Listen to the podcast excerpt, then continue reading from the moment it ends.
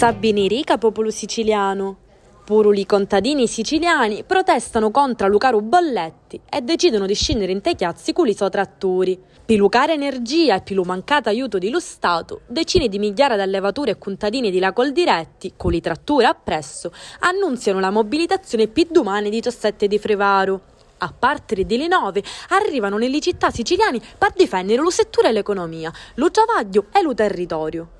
Le manifestazioni si fanno dinanzi alle prefetture di Palermo, Caltanissetta, Girgenti, Ragusa e Trapani. Prima di la protesta si fecero a poco di incontri con i capigruppi dell'Assemblea regionale siciliana.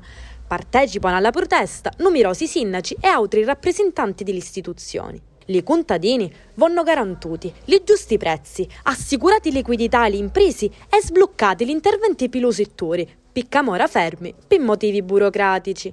Ma vanno magari progetti concreti per poter sfruttare l'opportunità che viene delle coltivazioni con le fonti energetici rinnovabili.